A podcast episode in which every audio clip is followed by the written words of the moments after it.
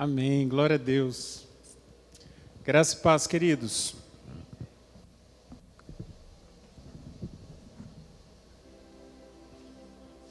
Bom dia. Bom dia, Nova. Graça e paz. Amém. Que bom. Ebenezer, até aqui nos ajudou o Senhor. Amém. Deus tem sido fiel. Deus tem sido fiel. Queridos, você esteve aqui conosco, acompanhou na semana passada, quando nós compartilhamos sobre crescimento espiritual, amém? Nós utilizamos o texto de 2 Pedro, capítulo 1 e 2, e Deus falou tanto ao nosso coração, amém?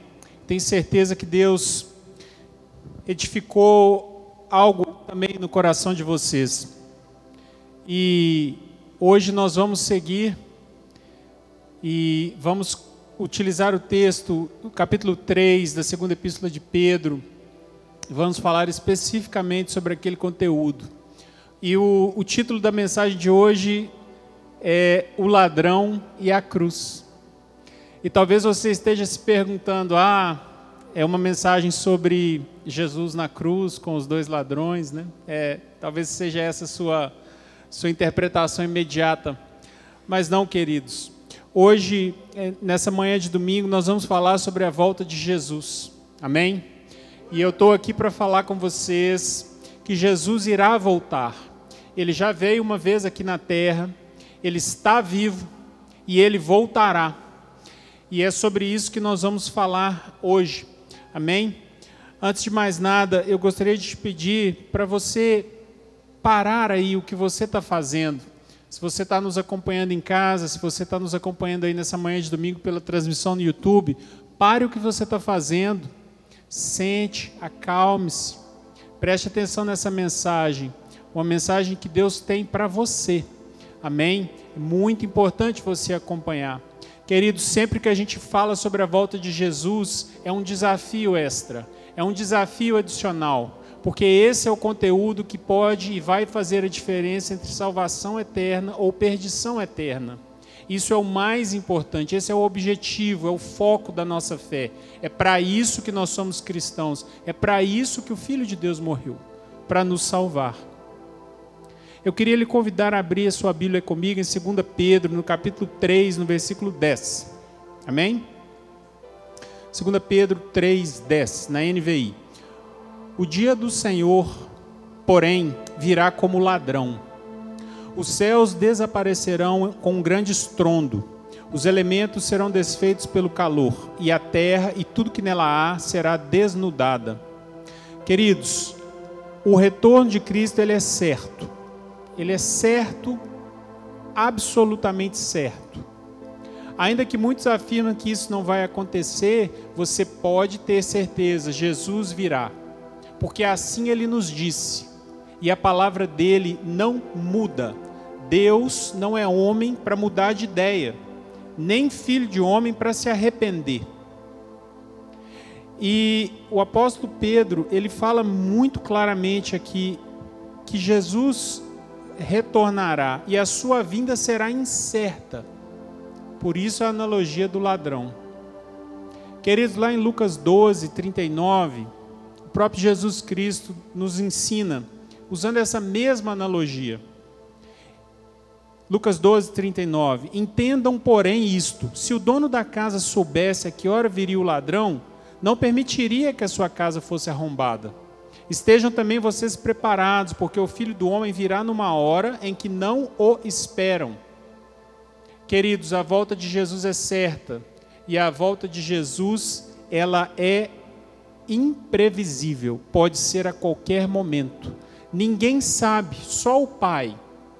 Ele vai, ele retornará, ele vai voltar, mas ninguém sabe quando.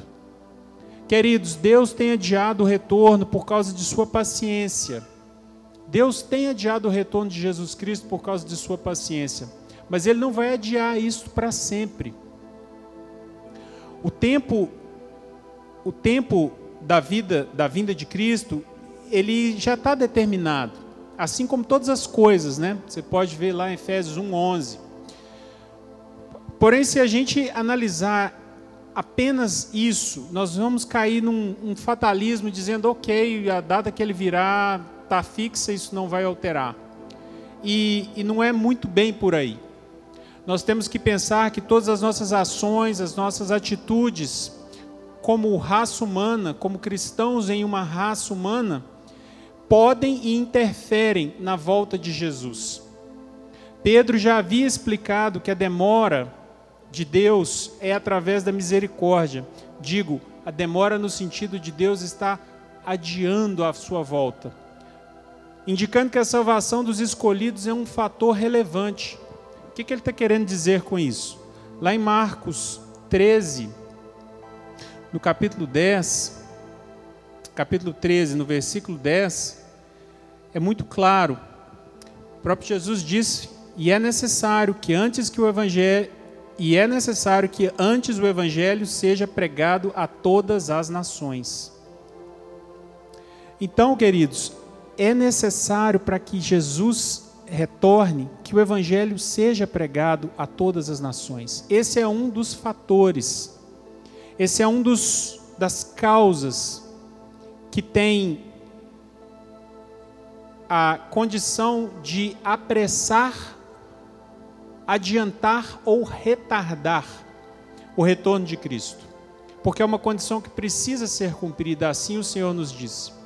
Um outro fator importante, queridos, é a oração dos santos. Se você abrir a Bíblia comigo em Apocalipse, no capítulo 8, no versículo 3. Apocalipse 8, capítulo 8, versículo 3. Outro anjo que trazia um incensário de ouro aproximou-se e ficou em pé junto ao altar. E a ele foi dado muito incenso para oferecer com as orações de todos os santos sobre o altar de ouro diante do trono. E da mão do anjo subiu diante de Deus a fumaça do incenso com as orações dos santos. Então o anjo pegou o incensário, encheu com fogo do altar e lançou sobre a terra. E houve trovões, vozes, relâmpagos e um terremoto. Queridos, o que está sendo descrito aqui pelo apóstolo João, que escreveu essa visão quando estava preso na ilha de Patmos, é que as orações dos santos serão apresentadas diante do altar, diante do trono. Então as nossas orações podem atrasar ou retardar a volta de Cristo. É um segundo fator. Um terceiro fator é a obediência. E aí eu lhe convido a abrir a Bíblia com, comigo, na segunda epístola de Pedro, no capítulo 3, no versículo 11. O apóstolo Pedro nos explica: visto que tudo será assim desfeito, que tipo de pessoa é necessário que vocês sejam? vivam de maneira santa e piedosa, esperando o dia de Deus e apressando a sua vinda. Em algumas traduções, a palavra apressando, ela, tá, ela, ela está transcrita, está traduzida como esperando ansiosamente. Mas a palavra grega aqui para o apressando significa acelerando, no mesmo sentido de que a nossa obediência pode apressar ou retardar a volta de Cristo.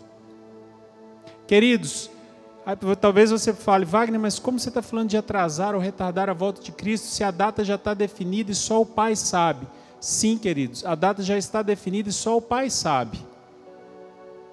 E se você tenta pensar e conceber isto com o tempo que nós homens contamos no relógio, você nunca vai conseguir compreender, porque Deus ele não está restrito ao nosso tempo cronológico tudo foi concedido mediante a sua graça, mediante a sua vontade.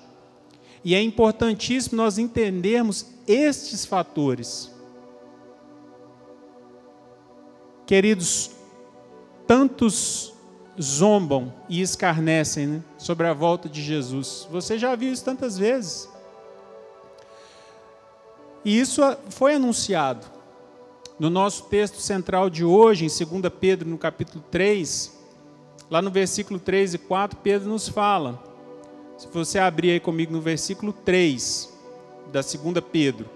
Antes de tudo, saibam que nos últimos dias surgirão escarnecedores, zombando e seguindo suas próprias paixões. Eles dirão: O que houve com a promessa da sua vinda? Desde que os antepassados morreram ou dormiram, dependendo aí da sua tradução, tudo continua como desde o princípio da criação.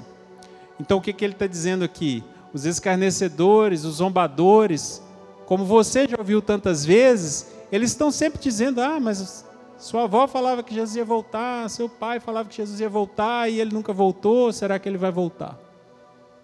E esse é o mundo, assim as coisas acontecem, né? Mas isso já foi anunciado. Queridos, aqui quando Pedro diz os últimos dias, ele está se referindo, toda vez que você vê nos últimos dias no Novo Testamento, é todo o período entre a primeira vinda de Jesus e a segunda vinda de Jesus é todo o tempo, desde Atos 9 até a vinda do nosso Senhor Jesus Cristo pela sua segunda vez para nos levar. É o tempo que nós estamos vivendo agora. É o tempo que os apóstolos viveram em Atos. Queridos, e aí a pergunta é: quão perto nós estamos da volta de Jesus? Porque ninguém sabe quando será. E nós já vimos que, mediante as nossas ações, existem algumas causas que os cristãos podem apressar ou, atar, ou retardar a volta do Pai. Mas quão perto nós estamos? Nós não sabemos quando será, mas os sinais são claros.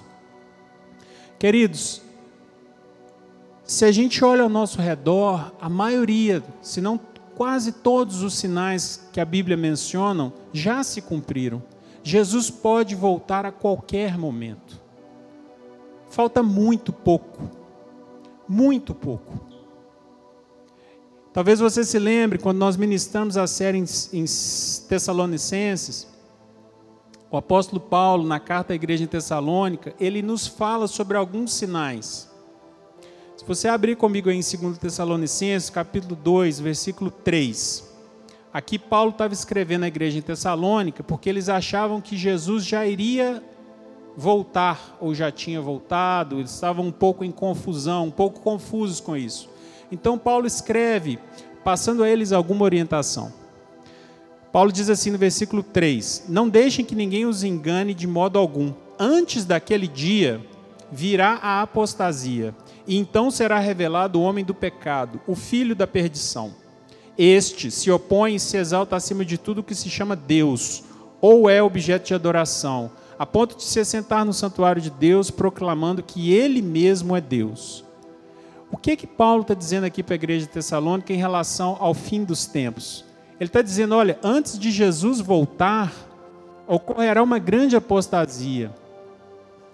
Queridos, o que, é a apostasia? É a negação da fé que ocorre dentro da própria igreja. É uma, uma, é uma completa e absoluta negação da fé, um descrédito. As pessoas perdem a referência na fé. Agora, queridos, vamos pensar o que tem ocorrido com o Evangelho. O berço do avivamento, da reforma, é a Europa. Querido, o que tem acontecido com a igreja na Europa? Se você visitar Inglaterra, Alemanha, templos vazios, templos se convertendo a sendo, sendo transformados em bares, em museus, em mesquitas, Templos que outrora estavam cheios de cristãos fervorosos, agora estão completamente vazios. Queridos, foi ali que Martim Lutero começou a contra-reforma, ali foi o berço do protestantismo. Vá à Europa e tente falar de Jesus. As pessoas falam muito de fronteiras missionárias. Tente falar de Jesus na França, em Bélgica, Holanda para você ver o quanto é simples. Aqui eu estou sendo claramente irônico, né? Queridos América, o berço do, avivamento. Como está a igreja na América? Tem aquele, aquele resplendor e aquele fervor de tempos atrás? Nós temos visto o que tem acontecido no cenário geopolítico global. Você está entendendo o que eu estou dizendo? Existe, queridos, um descrédito, um senso de pouco valor uma vontade de ridicularizar a fé cristã. Isso está amplamente disseminado. Algum pouco tempo atrás eu vi um pregador compartilhando que determinada plataforma digital ela fez menção e reverenciou e honrou e mencionou todos os feriados religiosos das grandes religiões, exceto a religião cristã. Então, quando você tem um determinado feriado, feriado religioso de outra denominação, ele é lembrado. Aquela plataforma digital faz a menção, honra, lembra. Mas quando nós temos o Natal ou a Páscoa, não, isso não é lembrado. Queridos, eu sinto, penso, interpreto comigo mesmo que nós já estamos vivendo um começo de uma apostasia, onde as pessoas não têm o mínimo critério, o mínimo cuidado pela fé. Na verdade, as pessoas estão é nem aí para isso. Assim está o mundo. O quão perto nós estamos da volta de Jesus? Muito próximo. E aí talvez você diga assim, Wagner, mas lá em Tessalonicenses 3, 4, 2, capítulo 2, versículo 4,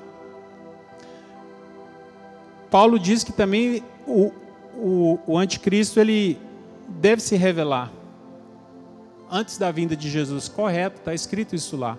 E aí eu lhe pergunto, no cenário global hoje, qual é a dificuldade de aparecer um grande líder que consiga seduzir a todos em prol de uma única mensagem? Qual é a dificuldade disso acontecer? Você tem visto as notícias, você tem visto o noticiário. Tudo está caminhando para quê, queridos? Tudo tem caminhado para um controle maior, para uma centralização maior. Tudo tem sido mais controlado, mais acompanhado. As pessoas já estão falando em nova ordem econômica mundial, no reset econômico mundial. A moeda única, o perdão a extinção de todas as dívidas de todas as nações. Qual é a dificuldade? O que seria difícil para, de repente, aparecer aí um líder e conseguir consolidar esse plano?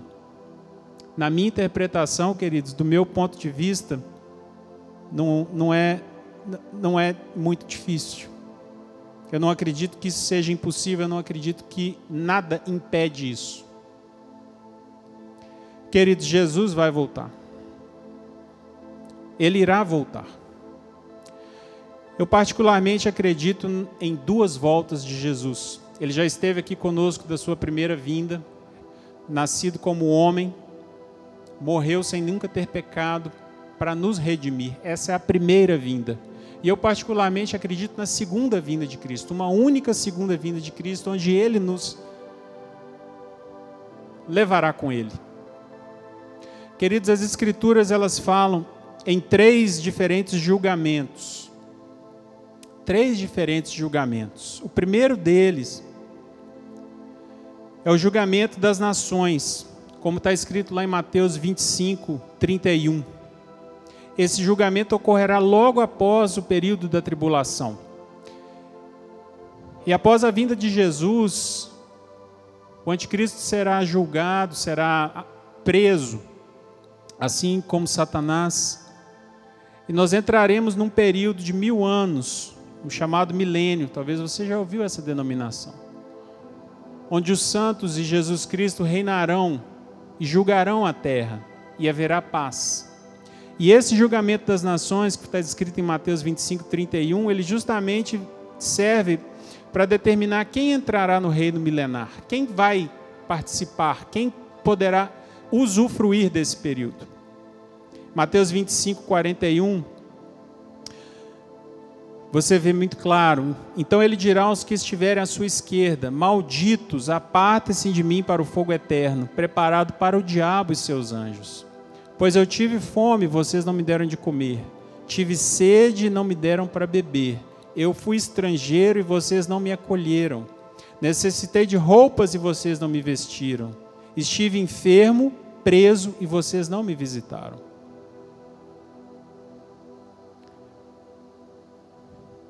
E aí, alguma dessas pessoas, lá no texto, depois você pode ver, eles, diz, eles vão perguntar Jesus, mas quando isso ocorreu? Quando que eu fiz isso?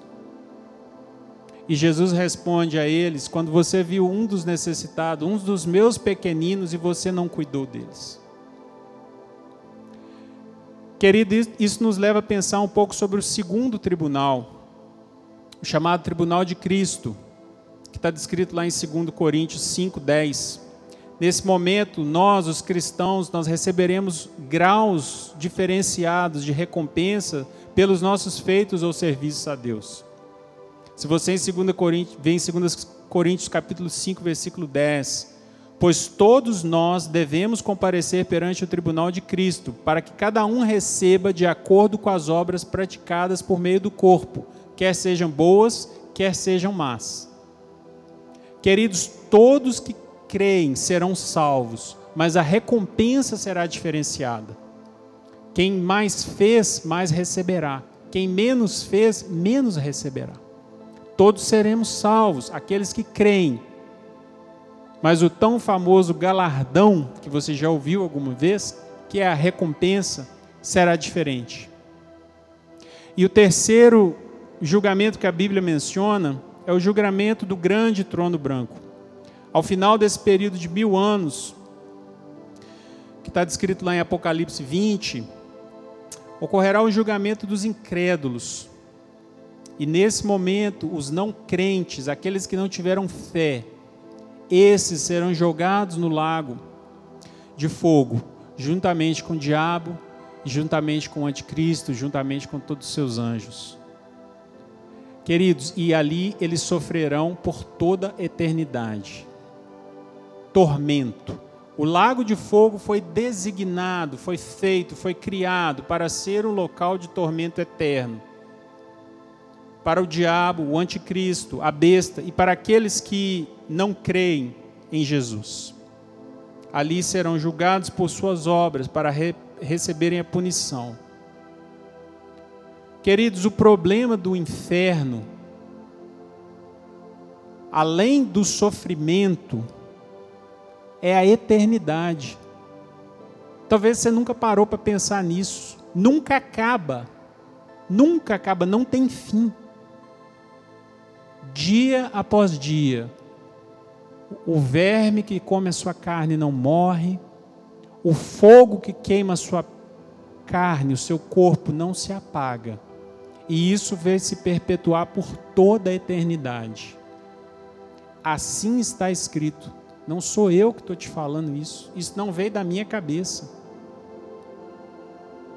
Queridos, é esse local que está des, des, designado, preparado. Apocalipse 20, no versículo 11. Vamos ler um pouco sobre, sobre o julgamento do grande trono branco. Apocalipse 20, 11. Depois vi um grande trono branco e aquele que nele estava sentado. A terra e o céu fugiram da sua presença, e não se encontrou lugar para eles. Vi também os mortos, grandes e pequenos, de pé diante do trono, e livros foram abertos. Outro livro foi aberto, o livro da vida. Os mortos foram julgados de acordo com o que tinham feito, segundo o que estava registrado nos livros. O mar entregou os mortos que nele havia, e a morte e o Hades entregaram os mortos que neles havia. E cada um foi julgado de acordo com o que tinha feito. Então a morte e o Hades foram lançados no lago de fogo. O lago de fogo é a segunda morte. Se o nome de alguém não foi encontrado no livro da vida, esse foi lançado no lago de fogo. Queridos, está bem claro, né? Todos seremos julgados. Todos seremos julgados. E para onde você está indo? Para onde você vai? aonde você vai passar a sua eternidade. Essa foi a mensagem principal que Pedro escreveu no terceiro capítulo da sua segunda epístola, alertando os cristãos da época sobre isso. Queridos, nós vamos ser julgados. Nós vamos ser julgados em como servimos a Cristo. Colossenses 3, 20, versículo 23 ao 25 tudo o que fizerem, façam de todo o coração, como para o Senhor e não para os homens, sabendo que receberão do Senhor a recompensa da herança. É a Cristo o Senhor que vocês estão servindo. Quem cometer injustiça receberá de volta injustiça, e não, não haverá exceção para ninguém. Seremos julgados em como nós controlamos a nossa língua. O próprio Jesus Cristo, nosso Mestre, nos diz: Mas eu lhes digo que, no dia do juízo, os homens haverão de dar conta de toda palavra inútil que tiverem falado. Pois por as suas palavras você será absolvido, e por suas palavras você será condenado.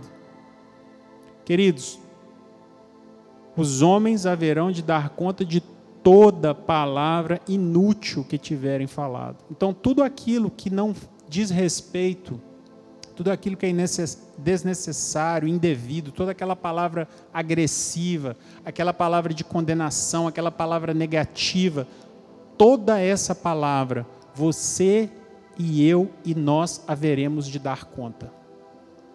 E o que que você vai dizer quando você estiver diante do, do grande trono?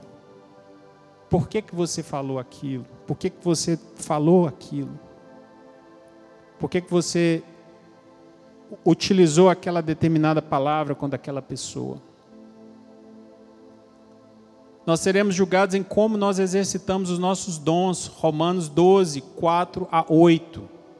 Assim como cada um de nós tem um corpo com muitos membros e esses membros não exercem todos a mesma função, assim também em Cristo, nós que somos muito, formamos um corpo e cada membro está ligado a todos os outros. Temos diferentes dons, de acordo com a graça que nos foi dada. Se alguém tem o dom de profetizar, use-o na proporção da sua fé. Se o seu dom é servir, sirva. Se é ensinar, ensine. Se é dar ânimo, que assim faça. Se é contribuir, que contribua generosamente. Se é exercer liderança, que exerça com zelo. Se é mostrar misericórdia, que o faça com alegria. Nós falamos sobre os dons na semana passada, quando nós falamos sobre crescimento espiritual. E nós seremos julgados em como nós usamos os nossos dons. Nós seremos julgados em como nós suprimos, como nós cuidamos dos necessitados. Tiago 2, no versículo 12. Falem e ajam como quem vai ser julgado pela lei da liberdade porque será exercido juízo sem misericórdia sobre quem não foi misericordioso. A misericórdia triunfa sobre o juízo. E o próprio Jesus Cristo nos disse: Bem-aventurados misericordiosos, porque alcançarão misericórdia. Então, queridos, não seja implacável, não seja aquele tipo de pessoa que não perdoa, que não aceita. Tenha misericórdia cuide, não seja negligente. Se você sabe que tem alguém passando uma necessidade, é sua função cristã apoiar, ajudar. Porque você será julgado por isso, nós seremos julgados por isso. Tenha sempre isso em mente. Queridos, nós estamos caminhando para o fim dessa mensagem, dessa manhã de domingo. Uma palavra que nos confronta, que vem realmente dentro de nós e nos faz parar e pensar o que nós estamos fazendo. Querido, nós falamos já da volta de Jesus, da sua certeza e, de como ele, ele virá como um ladrão, né? E a cruz é a nossa resposta. Talvez você está nos acompanhando pela internet, talvez você nunca ouviu falar de Jesus. Mas se você está nos acompanhando até aqui é porque você acreditou e você está tendo fé no que você está ouvindo. Meu amigo, minha amiga, é a salvação. Jesus veio aqui, morreu por nós, e a sua vida naquela cruz, entregue pelos nossos pecados, pelos seus pecados, pelos meus pecados, aquilo é a nossa salvação. O sacrifício máximo, o algo que mudou a história da humanidade. O trecho da Bíblia que eu particularmente tenho um, um fascínio, me, me, me move.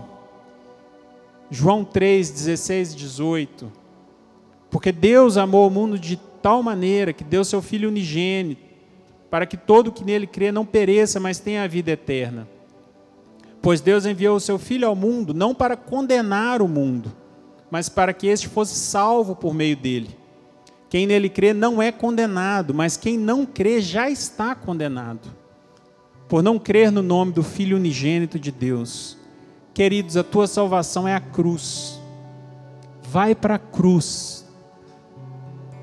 Acredite, Deus tem um plano para você, Ele não quer que você pereça, Ele não quer que você se perca. Deus não tem prazer quando as pessoas se perdem, quando as pessoas perecem. Ele te ama. O amor do Pai por você é infinito. O amor do Pai é tão grande que nos constrange. Queridos, lembre-se da cruz. Lembre-se da cruz, venha para a cruz. O Pai te chama, Ele te chama nessa manhã de domingo, Ele te chama aí onde você está. Talvez você está acompanhando essa mensagem pelo Spotify, talvez você está acompanhando essa mensagem em algum outro momento. O Pai te chama. Foi o plano dele nessa manhã que você ouvisse. E eu quero te convidar agora, se você nunca teve a oportunidade de aceitar Jesus, você está vendo aí o link nessa transmissão. Entre em contato conosco. Tem uma equipe de pessoas aqui que vai ouvir, que vai lhe conversar com você, que vai lhe responder esse teu e-mail.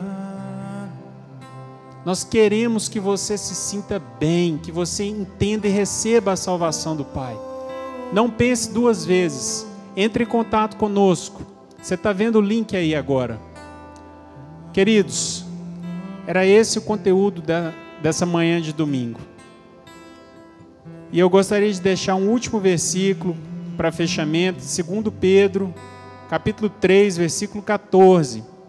Portanto, amados, enquanto esperam estas coisas, empenhem-se para serem encontrados por Ele em paz, imaculados e inculpáveis.